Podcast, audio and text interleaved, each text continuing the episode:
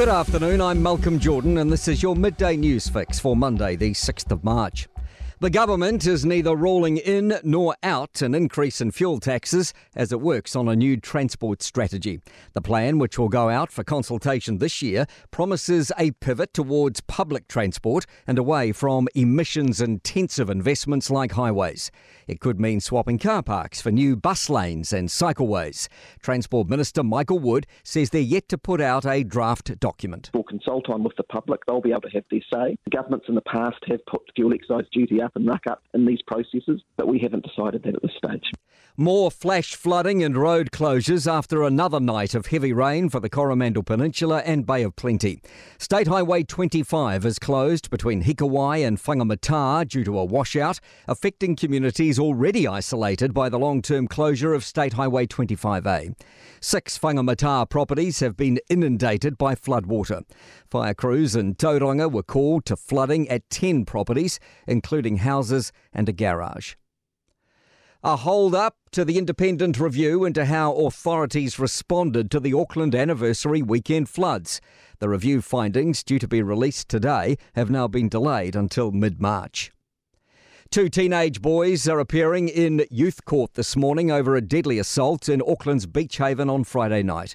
The 14 and 17 year old boys are accused of stabbing 28 year old Joshua Tassi inside his car after a minor traffic accident in a suspected road rage attack. Hope's election year will mean a push for gains in the childcare sector.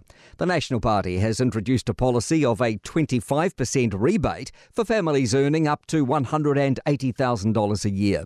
The Early Childhood Council says it's a good policy which won't add extra administrative strain for early childhood centres.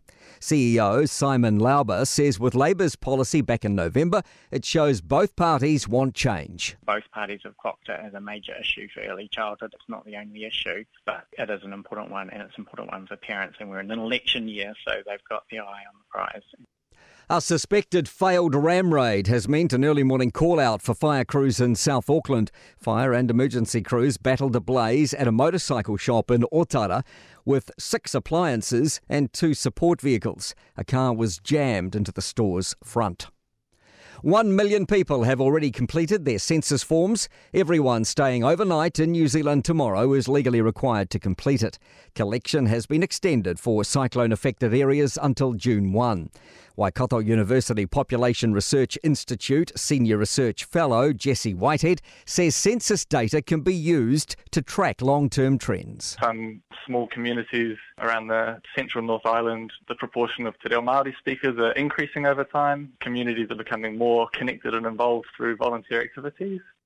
The SPCA is seeing 50% more complaints about backyard chickens in the first two months of this year as the same period last year.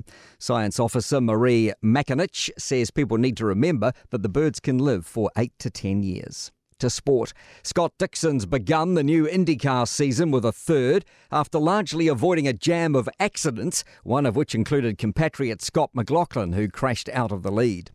Manchester United suffered an annihilation in football's Premier League. They've slumped to their heaviest defeat in 92 years, 7 0 at Liverpool. And Australian Basketball League MVP Xavier Cooks looks headed to the NBA. The former Wellington Saint is understood to have signed with the Washington Wizards.